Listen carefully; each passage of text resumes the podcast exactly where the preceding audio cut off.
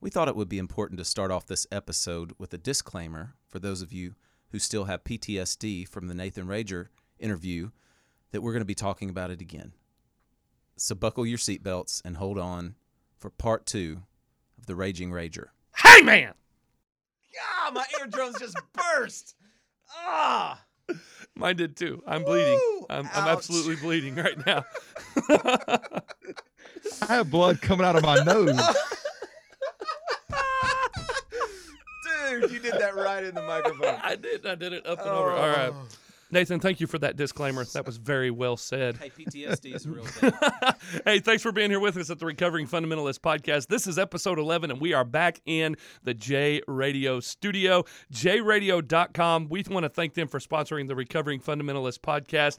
If you are in the mood for a certain type of music, you don't have to go to Pandora or Spotify. You can go to jradio.com, type in that artist, and find that music. Brian, what music are you in the mood for tonight? I'm wondering if J Radio has some old Teddy Huffam and the Gems. Mm. I'm rich in faith and hope and love. I got more, than, my share. I'll be moving, to my mansion just over in glory, where I'm a rightful heir. Yeah. I am proud to say I've never heard that in my life. I've heard that song. I love that song actually. That's some pretty good Yeah, harmony, that was guys. great. Yeah, it was until I. JC forgot the words, but I that's did. okay. He had he kept the harmony going.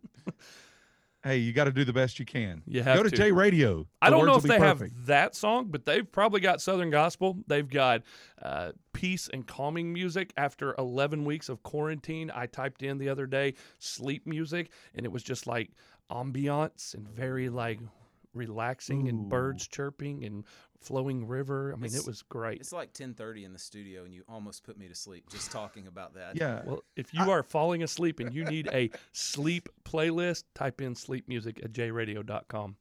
You just gave me a desire for essential oils, and I've never even used those. JC has that effect on men. What? Let's get into the show. Here we go.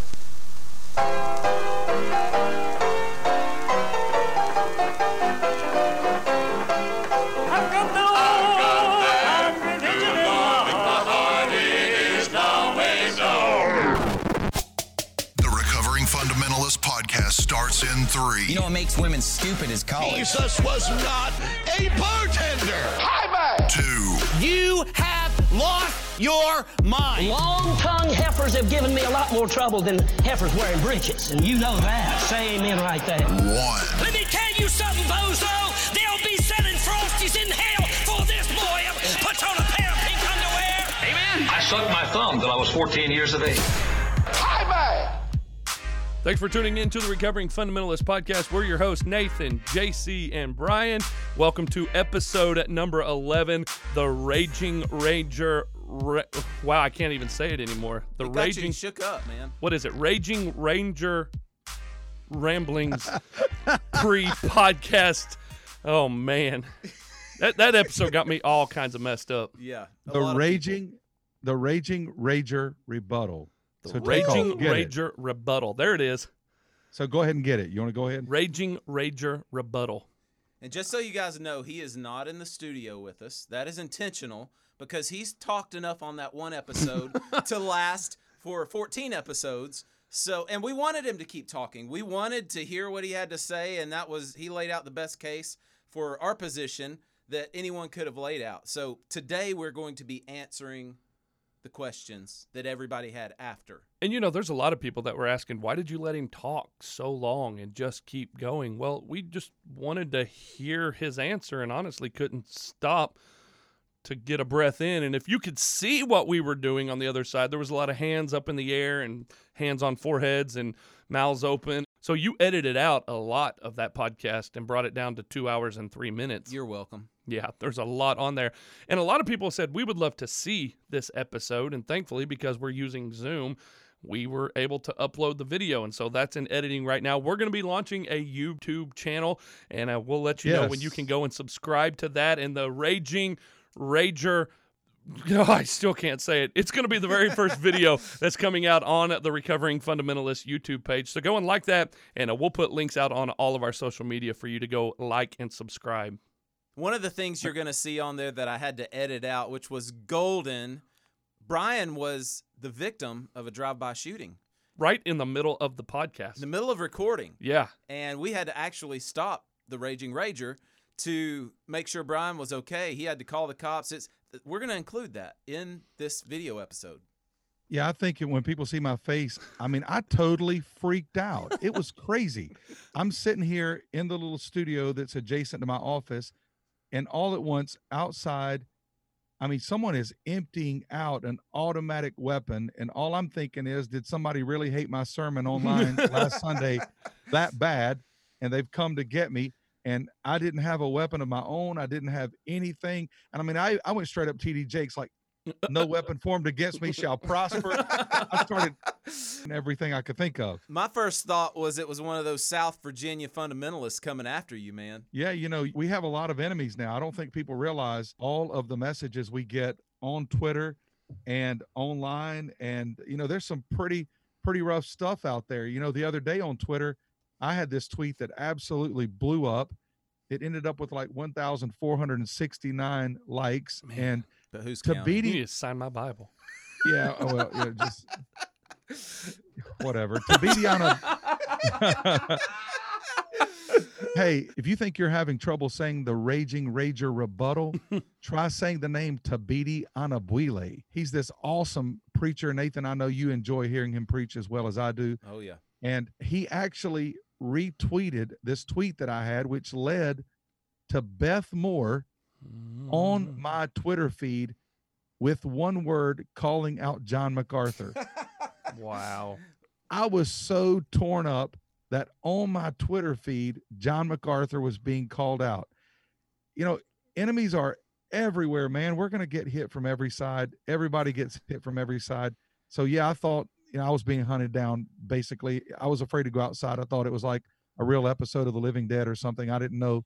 Was that The Walking Dead? I've never watched that show. It has So- nothing to do with So you've got our you've got our our uh what is the word? Curiosity? You got our curiosity piqued. You need to read that tweet to us. What was it that you said and what did Beth Moore say referencing John MacArthur? okay, the tweet was pulpits weren't intended to make insecure men feel bold. because in fundamentalism, you know, when the guy gets up behind the pulpit, he takes on a totally different disposition.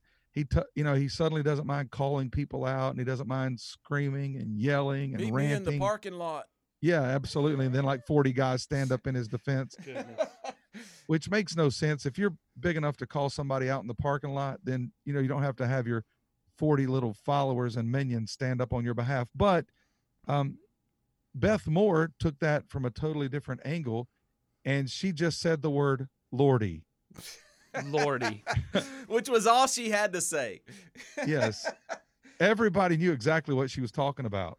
What I love though is as you're doing your sign language of gun shooting, gun shooting, Rager never quit talking. Oh man, He, was, just kept going. We're all checking on you, like, are you all right? And he just kept going. And we're like, finally he stopped and he like looked at us and I was like, Brian, are you about to die? What's going on there, man? Well, he was probably thinking, if a liberal dies, he dies. oh my goodness. So speaking of Twitter, there was one that IFB Preacher Clips put out this week that that I, I we love IFB Preacher Clips here at the Recovering Fundamentalist podcast. It is not Brian Edwards.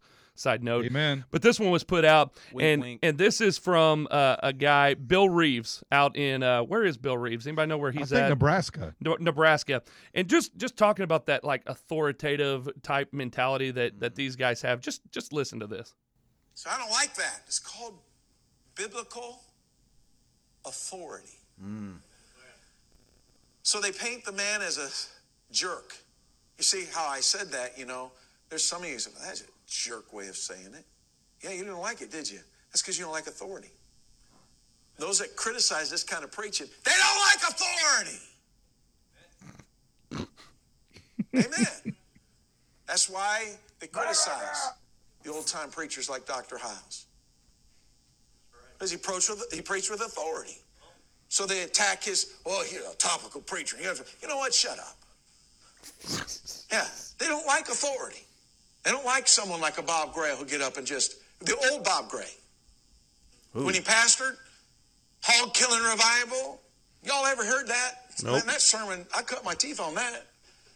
Good night. We can tell. Grew big buck teeth because of that, you know. But I'm telling you, I loved it. What? Man, that clip really took me back. Why did he have to scream? Why did he have to shout the word authority? It's, in that moment, that is lording over God's heritage. He's he's in the position of power. He's behind the pulpit. He's emboldened. That is classic independent fundamental Baptist authoritarian attitude, action, and preaching. And he did it on purpose because he looked directly at the camera when he said that. Hey, you talk about the things that you're passionate about. And Come it's on. amazing how authority and power comes up over and over and over and over and over and over again. It's true. But the weird thing is, then they get angry with IFB preacher clips, which is not me, but they get angry with IFB preacher clips for posting their own words. Don't preach that crap if you're not willing for it to be heard. Come on. And if it is heard, then be man enough to stand behind it. I, I mean, I want to say this personally to Bill Reeves, who I'm sure listens to the Recovering Fundamentalist podcast We'll send you a T-shirt, buddy. if you are going to have the guts to stand up in front of your audience and subject them to that, then when your words are played, be man enough to stand behind it and say, heck yeah, I said that. I believe it. I stand with it. Don't be a coward and flip flop. And copyright laws and block them on Twitter. Mm. And one thing we Yeah. can say about Nathan Rager is he's not shy and he's not ashamed. He may call people. What was that funny word? What didn't he call them? What was that word? It was uh, gutter snipish. Oh, gutter snipish, yes. Yeah, In his so- boyfriend's basement. yeah, so he's had a few things to say, but hey, he's not ashamed of of sharing and standing behind his words. So let's get to the content that Nathan Rager shared. Brian, why don't you, why don't you lead us into this? Yeah, you know, one thing I just want to get you guys feedback on just right from the beginning. Nathan mentioned that he liked wrestling. So he was drawn to wrestling. When we were playing that clip, as JC mentioned earlier, he was mocking those wrestling moves. Some guys want a cause. Hmm. They want something to fight for. And Nathan seemed to desire a cause. You know, even with the SBC dispute that he brought up, he was proud of that. Did you guys kind of feel that that he's Oh, yeah. looking for a cause? And I can relate to that. Yeah. I, I want to be connected to a cause that's bigger than me. It's just a shame that he got drawn into one that's leading him down, I believe, the wrong path. I think it's a classic example of what we have talked about on this episode multiple times is that he is living for acceptance rather than from it. I mean, that's a classic example Yeah. there of, you know, I mean, he preaches the way he does. And he said this over and over again I preach the way I do, and I am the way I am because of these men like Yeah. Jack Hyles and, you know, other guys that are in the circle that he's running in seeking their approval. Yeah, that's one of the things I was actually going to mention. He mentioned being moved by Tony Hutson, Phil Kidd, Jack Hyles. Those men are masters of emotion. Yes, they are. And what I'm wondering is this young guy, Nathan Rager, who loves wrestling, who's fed up with the SBC, who tried to stand for a cause there, it didn't work out. And then he encounters these men who manipulate people, who are masters at stirring up a cause and a fight. I mean, they're they're just masters at that. You you have an opinion on that? Yeah, and many people's lives are defined by knee jerk reactions. Yeah. You know, for example, when I left independent fundamentalism, I kind of swung over to the other side of the pendulum, the other extreme, to where, you know, it was all grace, all love, and I didn't want to, you know, focus on the truth of God's word. So I see him coming up in a watered down uh, form of religion, and man, he's hearing something that's bold and brash and not ashamed, and so he's drawn into that. But it has a, it, it's a ditch on the other side of the road. Yeah, and I think what he said over and over again that you have to realize is he said he kept talking about when I first started. When I 1st Mm-hmm. started, you know, they're pulling my clips when I first started, and I said, "Well, how long ago was that?" That was last year. He has only been the pastor at Tampa Independent Baptist Church for a year, Yeah. and so you know, I remember when I first started. I was listening to a lot of preachers. I wanted to hone my craft, if you will, and so I'm listening and trying to preach a style like that. And he he talked about this a lot, where he tried to get his style like other people that he was listening to. I I, I think he used the word timbre or, or whatever. I can't remember the word that he used there, but he talked about you know I wanted to be like these. But it's like he's latched on to what makes him feel good because a lot of what he said was this makes me feel good. Yeah. And one of the craziest things that I think he said in the interview, which is a it's there's a long list, but one of the craziest things that stood out to me was how he interpreted certain scriptures. Yeah. One of them was the qualifications of a pastor. How he was talking about you have to have kids before you can be a pastor. What was that? I don't know, but I'm an Uber pastor over both of you because I have six you- kids. yes, you are. but it was funny because he, it, it was almost like he said it looking for us to like agree with him or give him like, Yeah, yeah, that's right. like, and I was "That's like, my hands were just like, what are you talking about, man? Well, he actually said, you know, it's pretty interesting that he and his wife had the child and then God right. opened up the pastoral opportunity. He was referring to First Timothy chapter 3. You know, the Bible says in verse 4, he must manage his own household well with all dignity, keeping his children submissive. And so it was as if he thought having children was a part of an evidence for his calling. I want to tell you guys about a unique message that I received after that. I have a friend who's a dear friend that I have a ton of respect for. Mm. And unfortunately, as a young uh, man, he has this disease that took away his ability to walk. And as a result of the disease, he, he doesn't have children. He sent me a message and he said, I don't guess I can be a pastor now. Mm. You know, it's as if Nathan didn't realize there's some people who Yeah. battle for a number of reasons, infertility. And then Paul, you know, said, Hey, remain single. Yeah. Yeah. So I was really As confused Paul by that. was single. was he not qualified to be an elder? How many Not kids according did, to Raging Rager. How many kids did Paul have? He had a son in the faith. His name was Timothy. Maybe that's what qualified him. I don't know. We'll go with that. I think the thing that really got my blood boiling during this whole interview was his unwillingness to share the gospel with those in same sex relationships. Brian, you asked him the question that I did not want to. It was on the tip of my tongue, but I was like, I don't want to hear this answer. And you said, if a homosexual walked into your church, would you allow him or would you kick him out or ask him to leave? And he said, I would ask him to leave. And at that moment, it was almost as if I was like, I had to mute my mic and just walk off camera for a second because it was like, that, that's what we're called to do. I mean, you heard our last, our RFP extra with Josh Cardwell from Crossville. I mean, it's a total opposite thing. You know, we want to be a church where prostitutes, where drug dealers, where, where homosexuals, where people that are sinners that we're called to reach. As mm-hmm. pastors, that's who we're called to reach, to reach those folks with the gospel but his interpretation of church was this is for the saints to be you know taught and to have hard preaching at not the sinner to hear the gospel Yeah, it should be both. it should well, you know, that really contradicts the first gospel message preached in the book of Acts when 3,000 people responded, were saved, hmm. and baptized. I think over and over again in the scripture, uh, this is some of our common language at Hope Church. I'm not going to push this on everyone, but there's in the church and among the church. There's a complete difference in being in the church and being among the church. This is what we know sinners aren't in the church, but they can be among the church. yeah And when they are, they should encounter the gospel. The other thing I would say is, what does it say about God sending the witnesses to Sodom? Hmm. I mean, think about that. God knew what the outcome was going to be, yeah but yet he specifically sent a witness to them to seek for those who were potentially righteous. And- and- genuinely offering salvation, genuinely offering a way out, a way out of God's wrath. yeah They weren't Yeah, just not- they weren't just playing games. God didn't send the angels just to, you know, look like he was a gracious God. He really is a gracious God that Ezekiel says he does not take pleasure in the death of the wicked. Hmm. Even his enemies when they are punished, God doesn't enjoy that. He is a God of mercy and love and grace. and how can you hear the great commission to go into all the world and preach the gospel to every creature, baptizing them in the name of the Father, Son, and Holy Spirit. Every creature, not just those that look like you or that agree with your style or your uh, rules or regulations. You know, that's why we say at Rockbridge that we're here to glorify God by connecting people from all walks of life to life in Christ. That's why we as pastors are doing. That's what you just talked about, Brian.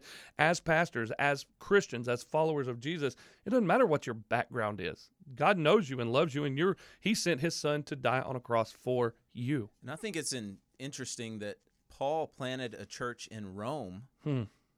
which we all know what the Roman Empire looked like. It looked a lot like America today, where alternative lifestyles were celebrated and became the norm. And yet, Paul is planning a church and reaching out to people who used to be in all of these categories, and yet God has saved them from all of their sin. I think it comes down to this, guys where sin abounds, grace abounds all the more. Yeah. Yes. And we can go old King James, grace does much more abound. God's grace is greater than our sin. You would believe his interpretation of that text or those passages. You would hold that view if you believed that Jack Hyles was a great biblical expositor. Ew. My brain That's a- went pff on that one. Yeah, that's a quote. Jack Hyles was a great biblical expositor. I loved it the first time he said, Now, I'm not going to call them expositors. and then he came back later and did him call them expositor. expositors. Yeah, no, Jack Hyles worked an audience into a frenzy. Yeah. You know, I don't want anyone to hear the message, who slew these, but that's probably the greatest offense to the scripture I've ever heard personally in my life. And and then the claim that Jack Hyles believed in soul winning. I had a friend of mine who left Hyles Anderson College because they were actually having a soul winning competition in the college. They bought a bunch of like those icy pops Yeah. they put them in a cooler. They went to the poorest neighborhoods in all of Chicago. They had a, a I think it was a, a swimming pool, like a little kid swimming pool. And they it was on a hot summer day. And they pulled up and they just started yelling from the back of this truck, everybody who wants a free popsicle, you know, come outside. And so kids started gathering. And then it was, you know, if you want a popsicle, then then let us put you in the water and you'll get a free popsicle. By the way, say this prayer. And when my friend witnessed that, he actually left Hyles Anderson College because mm. he felt so convicted. Is that what we're going to call believing in soul winning? Yeah. I, I think soul winning, like you just illustrated right there, in certain ways is seeker friendly. What they preach against, they're trying to be seeker friendly because they're wanting to get folks in and get numbers to go up. And so they'll do gimmicks. You know, they'll have ice cream Sunday. How many times have you heard of bus routes doing the mile long banana split and they put it in a gutter and kids are coming from all over because they're going to have a mile long banana split out of a gutter. Have y'all ever eaten out of a gutter? Uh, no, I have not. Have you never I done that? not. Man, y'all. I've heard about it. It's a jewel in my crown, amen. And one of the things I wanted to mention, but just didn't have time because, you know, he kept going on and on. His conversion story was basically he didn't want to go to hell. So he prayed the prayer. From a Chick tract.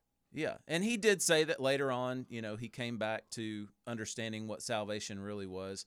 But how does that, that just defines the IFB soul winning. From what I experienced, I saw a guy one time with this EvangeCube that that went out, and he was an evangelist that does this EvangeCube, and I don't think anything's wrong with EvangeCube. It, it tells the gospel story, but I saw him do it one time. He went through it so quickly, and then looked at the guy that he was showing it to, and he said, "Do you want to go to heaven when you die?" And he said, "Yes, I do." He said, "Well, then take my hand." He grabbed his hand and he said, "Pray with me, dear Lord Jesus. I want you to come into my heart right now." And the guy literally jerked his hand away and opened his eyes back up, and he goes, "Whoa, whoa, whoa, whoa, whoa! I'm not ready." And he goes, "Oh man, you don't want to go to heaven? All you got to do is pray this with me." Yeah. And I was like, Wow. Are you kidding me? And the guy goes, Well, I'm Catholic and I don't even know if I believe what you were saying. Yet he was going to, you know, get another convert. And he stood up in the church that week and told how 12 people got saved on the way from him traveling from his home state, a couple states away, to preach at the church in Georgia. Yeah. And I see why he's having, you know, 20, 30 people every day rem- getting saved. I can remember, you know, I'm, I'm feeling a little convicted as you're saying this because, you know, I mean, there's times when I look back at when I first started preaching growing up a certain way that I would do that that invitation, that altar call, if you will, and be like, if you don't want to go to hell, I want you to raise your hand or repeat this prayer after me, and you know, almost guilting them in certain ways because we know how to work the room and work the crowd, and it got to a place where, you know, when I was hearing, you know, him him share that, I was like, man, I'm, you know, that that that guilt that we have rising up in us at times because we are all recovering fundamentalists, and I'm like, I wish I could go back with what I know now and do it again. Go back th- you know 20 years ago when I first started and and preach those sermons again and be like it's a grace you know and, and, let the holy spirit do the wooing not my story of a kid that left a youth rally and got hit by a dump truck and he's mm. burning in hell forever and i'm like man you know and so as you're saying that i'm like that's why it's things like hearing him talk the other day that really reminded me it's you know how to deliver yeah. the salvation message well how did you guys feel about the fact that he defended Hyles to the point that he referred to those who have told stories of abuse as it being imaginary. That was his word, that the abuse was imaginary. Did did either one of you guys feel in your gut what I felt in that moment? Yeah. Absolutely, and and I I think we did a good job of pointing out that the overwhelming case, and that's one of the areas where he started kind of backing up because there's so much overwhelming evidence that defines his ministry. I think that's a classic example of turning a blind eye, making something truth that you know is not truth, but in your brain you've told yourself over and over again that that's imaginary, that's not real. And he took it to a level where that's a man of God, and he took it to how dare yeah. you talk about a man of God like that. And it's important for us as pastors to stand up for accountability and 100%. transparency and vulnerability because when a pastor is putting himself above the law, when a pastor is putting himself as the authority, I mean, that just doesn't come off as as authentic. It sounds like we've got something to hide. Hmm. He referenced Hyles multiple times, and then the clip that we just listened to, this guy screaming at his congregation, he just referenced Jack Hyles. Hmm. That's the kind he produced. Hmm. And let's just be honest, you produce what you are. Yeah. How many clips do you hear of guys like Tony Hutson, like John Hamblin, that will stand up and say, I'm preaching the way I am today because there's a man that preached like this named Jack Hyles? They always point back to him. I heard three clips this week Tony Hutson, John Hamblin, going and saying, I'm preaching the way I am tonight. And if you don't like it, it's because there's a man named Jack Hyles that preached this way years ago. And yeah. that's why I'm doing the way I'm doing right now. What about him justifying harlot and whore being biblical words and justifying calling women that from the pulpit. Uh, you know, I've, I've read the Bible multiple times, all the way through, studied through books of the Bible, preached through books of the Bible. I, I can't remember Jesus, Paul, Peter being defined by standing up and calling sinners crude names and that leading to their salvation. I think the two that he could call one of those names, he gave her salvation that day, yeah. called out all of her sin, but never called her the name. He asked the other one, Where are your accusers? Has nobody accused yeah. you? Go and sin no more. Neither he gave do grace. I. Neither Condemn do I. You. Well, I think one thing, you know, we have to understand is his position is, you know, and even his hat, it's plastered on his hat, that the King James Version of the Bible is the never changing word of God. So his stance is if it's in the King James, it is biblical. Hmm. So, you know, Revelation chapter 17, verse 1 in the King James Version refers to the great whore. Well, that that word now is an offensive word because language changes. Language is ever changing. And so now if you look in a different translation, it refers to the prostitute. You know, there was a time when that Bible was written, language where it was at that day, at that time, it was acceptable to call a woman of the night a whore. That was acceptable. I even feel now a little dirty even using that word. Hmm. Uh, as a matter of fact, even repeating his his word as a quote, I don't feel comfortable with it. And I think it's interesting that in Revelation it's talking about a system and referring to that right. as the great whore, not about an individual. Right. You know, JC mentioned it a moment ago, the woman caught in adultery.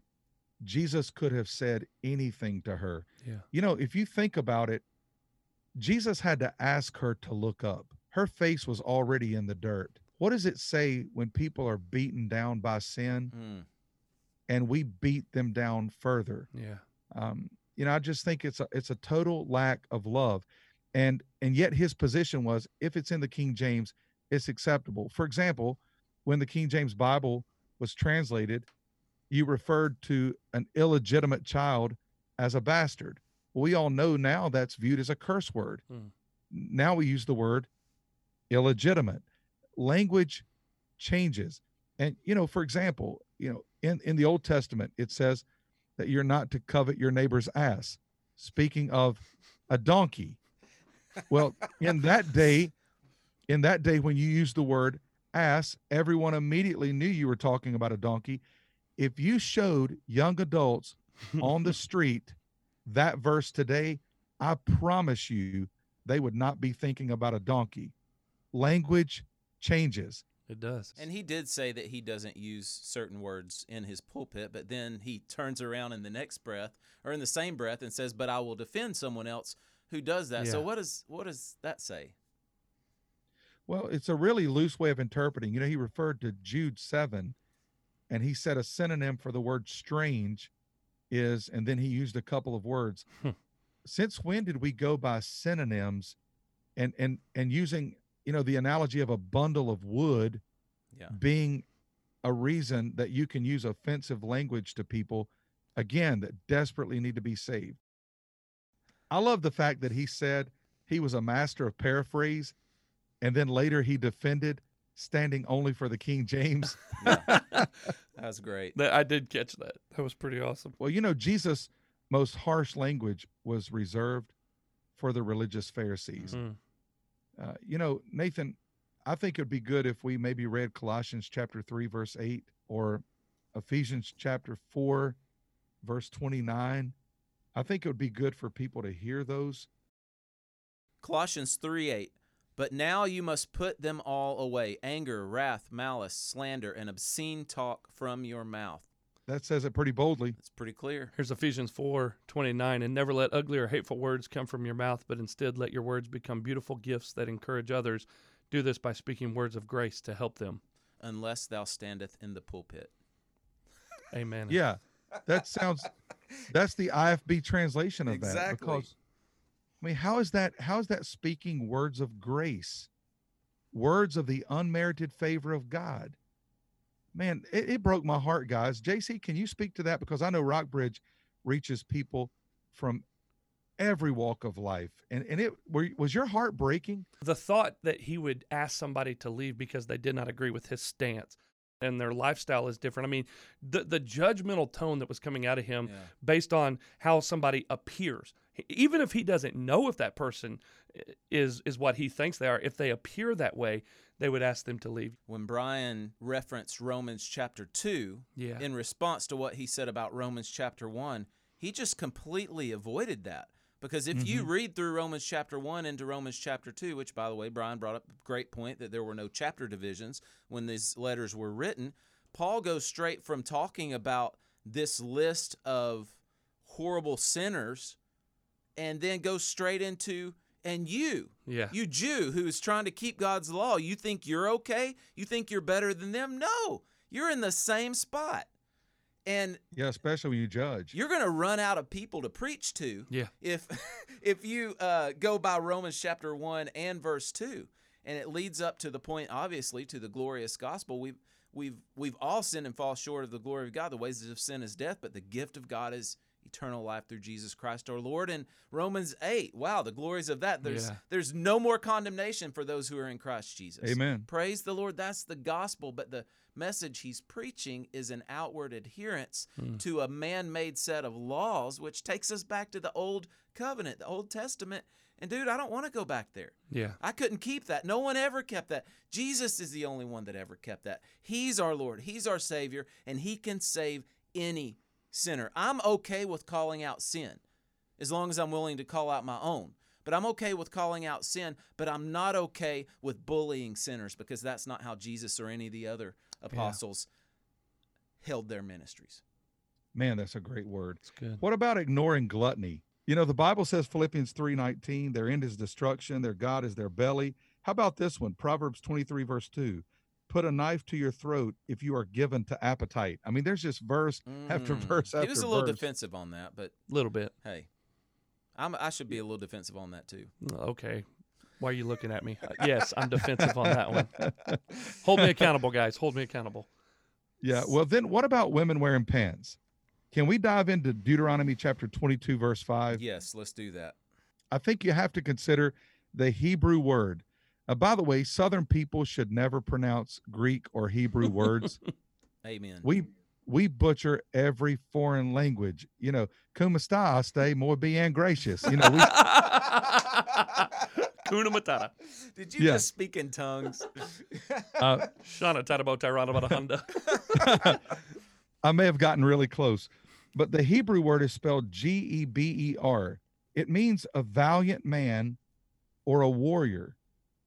And their dress, Nathan, you pointed out that men wore robes. And then he tried to say falsely, no, they they wore robes with breeches. And then he referenced the priest. The, because the priest wore that, that that had everything to do with sweat. I believe that was talking about an undergarment, basically underwear. Yes, but sweat was a type of sin, and so they wore they, those linen breeches was how that was pronounced. And to say that every single man was wearing that under his robe, that's just not true. And I'm not even sure about the breeches and the translation and all that. That was that was a little a little muddy. I, We I, could do our Greek studies this week on that. I zoned out when he was talking about that. There was a comment from one of our listeners that said Yeah, I that saw was that. so way off base. Yeah. Well, you know, men would wear certain things that depicted them as men.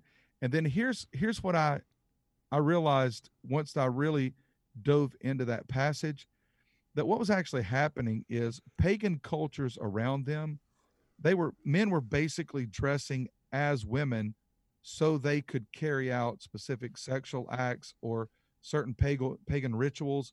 Women were doing the same. So you know behind this there was more than just hey don't wear pants Yeah. women wear dresses men wear pants there was a lot more to this and jc you pointed out there's a lot of other scripture in deuteronomy chapter 22 and we never hear that preached And I got really confused when he started defining nakedness, or should I say nakedness, naked. as showing the thigh. Yeah. And then he said that if you have form fitting jeans on, that's the same as showing the thigh. So women who wear skinny jeans or jeans that are form fitted, they're showing their thigh because it shows the form, so they're naked. So what about men that wear pants? Like, you know, these aren't skinny jeans and these are blue jeans, but you can see the shape of my thigh, so I'm naked. So anyone who wears breeches, does that mean that we need to now start p- preaching on how baggy your breeches can be? I mean, that, that's getting into some way crazy territory when you start trying to translate the Hebrew culture, especially when Paul is very clear on how many of these Hebrew guidelines are we going to pass on to the Gentile Christians. We didn't even get to talk about us being Gentiles. Hmm. Yeah, I think the thing we actually need to preach is that there should be a law that limits where skinny jeans stop at a certain size. like you should not be able to buy skinny jeans in my size at my age. That would be a great message. Yeah, I agree that they should stop at a at a certain size. I I think you know we should go back to what we were wearing in the '90s. Those jeggings. You remember jeggings? Those Parachute pants? parachute pants. Mm. Maybe we should Oh, bring those yeah. back. Yeah, you would swish everywhere you went. That would be good. Pants and a warning that you're coming. well, then I think the most important thing, you know, for me are these last two points because we can't rebut everything in this raging rager rebuttal. But Psalm chapter 12, verses 5 through 7, that is actually the text that every King James only pastor runs to, every King James onlyist runs to, and it's terribly misused. JC, why don't you read that out of the King James Version, Psalm chapter 12, verses 5 through 7, so we can actually show the text that they run to and then show how they improperly use that passage. Yeah, it says, For the oppression of the poor, for the sighing of the needy, now I will arise, saith the Lord. I will set him in safety from him that puffeth at him. The words of the Lord are pure words, as silver, tried in the furnace of earth, purified seven times. Thou shalt keep them, O Lord, thou shalt preserve them from this generation forever. The wicked walk on every side when the vilest men are exalted. So, what they say in that text is God is promising to preserve his word. Then they make the jump to say, by the way, he preserved that in this English speaking translation called the King James. So, there's two issues. First of all, when you study that passage, God is not promising to preserve his word. He's promising to preserve the poor, and he's saying, I will keep my word. It's completely different. You can trust my word. And I challenge anyone to study that in the Hebrew. The verb tense makes this completely indisputable. God wasn't promising to preserve his word, he was promising to preserve the poor. Nathan, I'm sure you've studied that at times. Um, I mean, what, did you hear him trying to use that text even after I said, don't run to Psalms?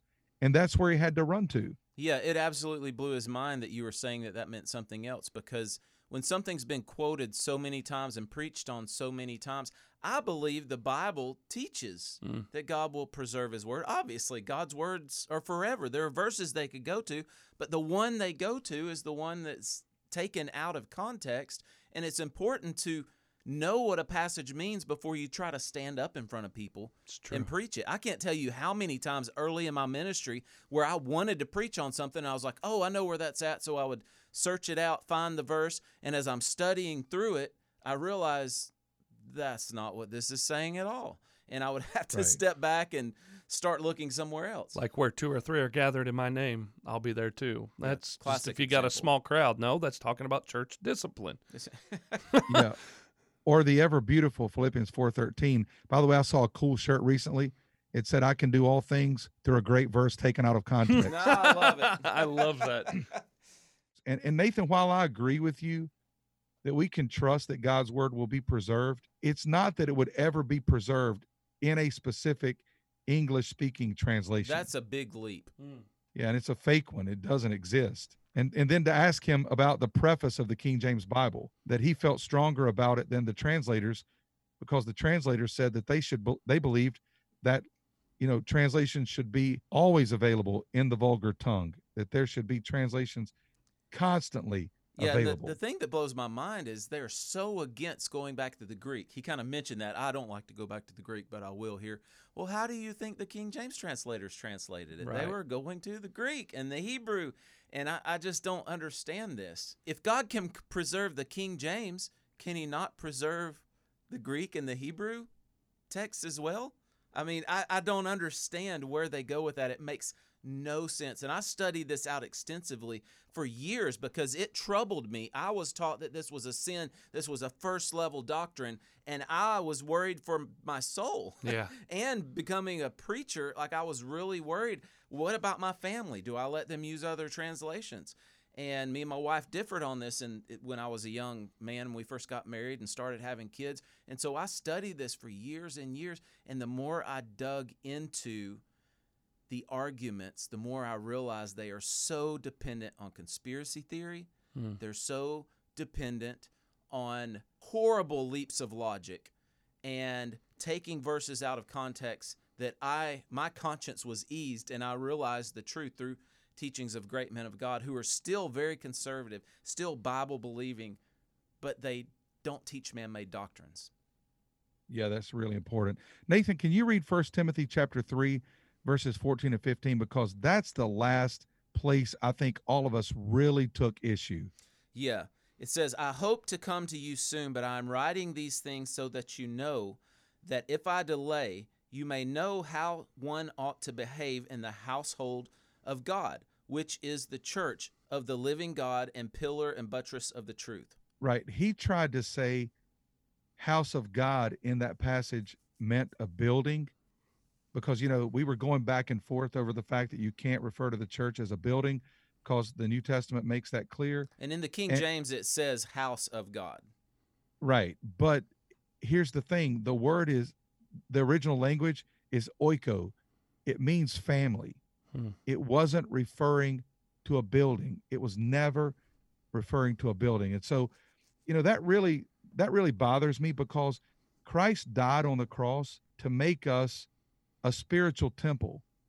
We're a congregation of believers. JC, I think it's cool and I think you ought to share it again how you've been gathering with people in your backyard. Yeah, and that was something I was going to say, Brian, on, on that episode that I just never got around to, to speaking in that moment because I couldn't get a word in. But along those lines of, of saying, you know, Jesus didn't come and die for a building. He died for Right. the church, and you know I, I found I found it interesting, and I was going to call it out, but I didn't. Is that he- he said we have not stopped going to church during the coronavirus, where majority of churches across the country have gone to online church they've mm-hmm. gone to you know doing other things and there's still that gathering that has to be there because the church and and how many times have we preached or we've heard it preached if you are not in the auditorium you're not at church you know it's good to be in the house of god today and we are the house. We are the temple. We are the body of christ. And you know we've seen that there are ways that the body of christ can still come together and worship. We've been having church in my backyard for the last five six weeks. We've been gathering in the backyard with folks bringing lawn chairs and sitting and watching the service and listening to the service. And that's church. I've had church standing in my driveway talking with another brother in christ. That is church. We are the temple of the holy Where ghost two or three are gathered together. oh brother. boy amen man, amen man I can't believe you did that. he just went there. you know, the whole reason that we wanted to bring him on was to a give a little background to the dude that we just see on Twitter in some clips and mm-hmm. kind of, you know, we wanted to treat him with dignity, with respect, while also calling out the dangerous rhetoric that he mm-hmm. uses. And I think we push back with love and respect. But what, this tweet right here, there's been a lot of guys that have been kind of tweeting, and and this episode has blown up as we've talked about. But this tweet alone really helps give some some foundation to to the whole thing. It's from a guy named Andrew, not a pulpit CEO novel um, on here. And he says, "Y'all know I dog on Ranger a lot, but my tr- my heart truly breaks for him. For some reason, I believe God has been softening my heart towards this guy, seeing him as a created image bearer of God and not for his teaching. I'm starting to see him as a person held captive by the lies and the mm-hmm. hatred. You know, and that's that's the whole reason that we do this podcast is we want to help, we want to encourage, and we want to challenge. And you know, bringing guys on like Nathan, I'm glad he came. You know, even though we don't agree, I'm glad he came on, and I really do believe that that you know God is going to use this episode, use the the people that are seeing, you know, that that he is a man that's created in the image of God, and that I do believe there's hope. I don't believe there's anybody too far gone. Look at I us don't three. I mean, if you would have told us 25 years ago that we'd be sitting here talking about being a recovering fundamentalist, I think there'd be some folks that would laugh at you. And you know, the last thing I want I want to say for me personally, and I think it'll be for each of you as well. We are not against Nathan Rager. No. Last night I spent about 45 minutes on the phone with Nathan. We laughed, we cut up, we had serious conversation, we asked one another questions, and it was actually a great conversation. You know, I was able to hear his wife talking in the background and his child playing, and I I thanked his wife for being gracious and and allowing us to have him, you know, so late at night and and her being willing and we joked about the fact that she was more than glad to do that.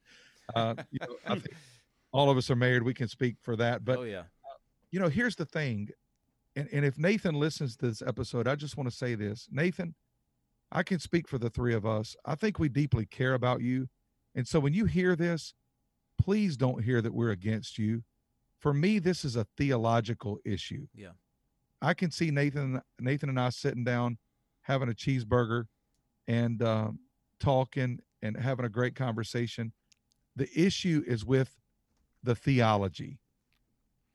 yeah, and, and one of the things that struck me about Nathan is I believe he is a guy that is longing for community. Yeah. He doesn't have community in the movement he's in. He said multiple times he's an island. He he Down here by like myself. he was thrown out there too soon. And my heart goes out to the guy because I've been the guy without community. And for Yes. years, me and my wife began. I opened up to my wife one day and I said, "Look, I've learned something about myself. I'm friends with everybody, but I don't have any deep friendships. This Yeah. was years ago.